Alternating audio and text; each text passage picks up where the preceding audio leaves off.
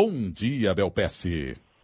Bom dia, Renato. E bom dia, ouvintes. Bom, Bel, a gente está aqui nessa terça-feira de carnaval e você tem uma participação de ouvinte que está falando da competitividade que é, por exemplo, para entrar no MIT, não é isso? Exato. Recebi um e-mail bem interessante. Era de um pai, na verdade, falando que o filho está nessa época de vestibulares, que ele me segue, que ele conheceu um pouquinho mais da história do MIT. E o pai não falava só da competitividade para entrar. O pai mostrava um pouquinho de receio sobre a competição que deve ser lá dentro. E ele falava, olha, eu entendo que as pessoas vêm de todos os lugares do mundo e provavelmente eles eram os melhores de onde vieram, mas eu fico me perguntando se é um ambiente saudável para o meu filho. E eu quis puxar um gancho hoje para falar exatamente disso, porque curiosamente, pelo menos para a minha experiência lá, foi extremamente pouco competitiva. Pouco? Né?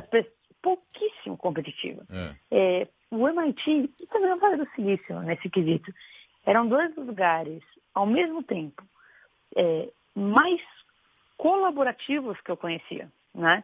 É, e sim, parece que vai ser competitivo, mas é mais fora da colaboração.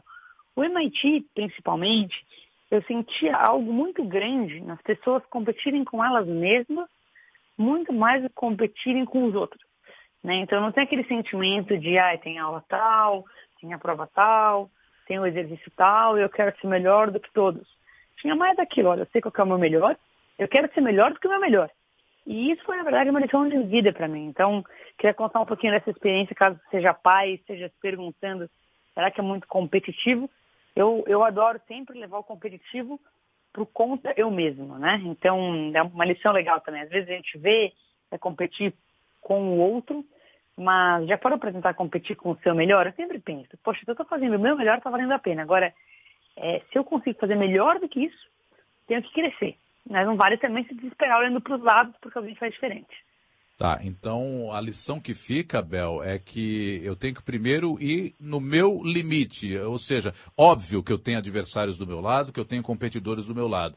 Mas eu tenho que buscar o meu melhor, o meu limite para tentar é, é, é, avançar. Não exatamente ficar preocupado com o meu competidor do lado, é isso? Exato. Sempre se comparar com o melhor que você pode fazer. Do também, tem gente que olha para o lado, o cara do lado é ruim, e vai não no seu melhor, mas vai levando. Então é sempre bom você tentar comparar com aquilo que você consegue fazer de melhor. É, e sem contar, né, Bel, que o cara do lado não sabe qual é o teu potencial também. Ele pode achar que você é um grande adversário. Exato, exato.